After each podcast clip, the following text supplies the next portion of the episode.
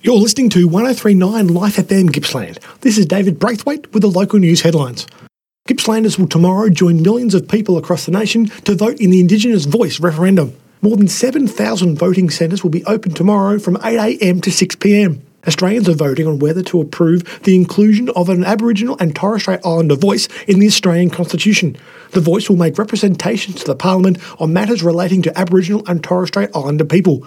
If approved, the Parliament will have the power to make laws about the voice, including its composition, functions, powers, and procedures. For the Constitution to be changed, the proposal would need the support of the majority of all voters and the majority of voters in at least four states.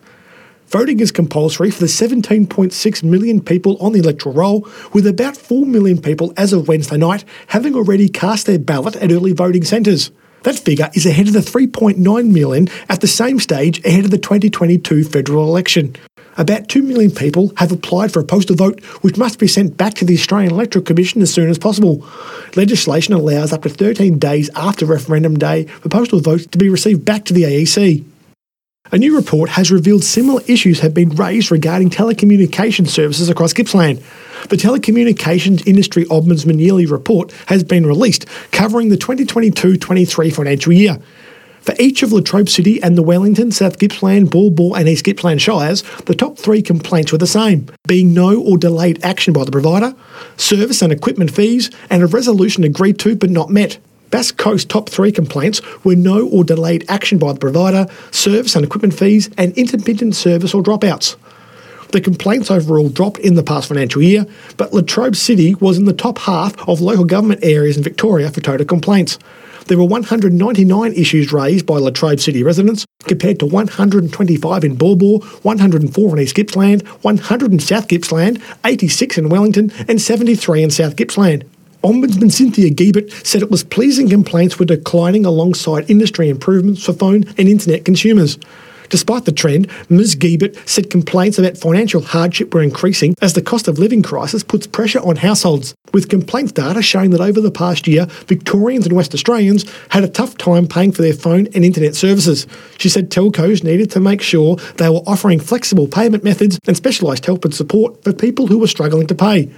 Ms. Gebert said most complaints about financial hardship related to mobile services, which now make up nearly half of overall complaints. The Gippsland Emergency Relief Fund has launched an appeal to raise funds to support Gippsland residents impacted by the recent fire and flood emergency. GERF President Annie Teagat said assessments are underway by municipal recovery managers, with the fund aiming to be in a position to respond promptly when referrals for financial assistance came through. Mr. Teagat said every dollar donated to the appeal will be distributed to those affected by fire or flood. Wellington Shire Mayor Ian Bye said the appeal was the perfect way for people to help and make sure it landed in the hands of people who needed it. Donations to the appeal can be made on the GERF website www.gerf.org.au. All donations over $2 are tax deductible. The first stage of the redevelopment of Kernot Hall Mall is complete. The project was delivered by Latrobe City Council with support from the state government with a $2.5 million loan through its Community Infrastructure Loan Scheme. The need to reinvigorate the space to attract the new generation of hall users was identified in the Latrobe Convention Centre business case. The recommendation of the report was to focus on functionality upgrades. Works which have been completed as part of Stage 1 included acoustic treatment to the main hall, updated amenities, the inclusion of accessible amenities, new meeting rooms, connection from the kitchen to the foyer, back of house accessible ramp, and inclusive access to the stage and back of house. Latrobe City Mayor Kellie O'Callaghan said the redevelopment was vital to ensure the 43 year old venue was compliant to all accessibility needs and could continue to host major events in the future.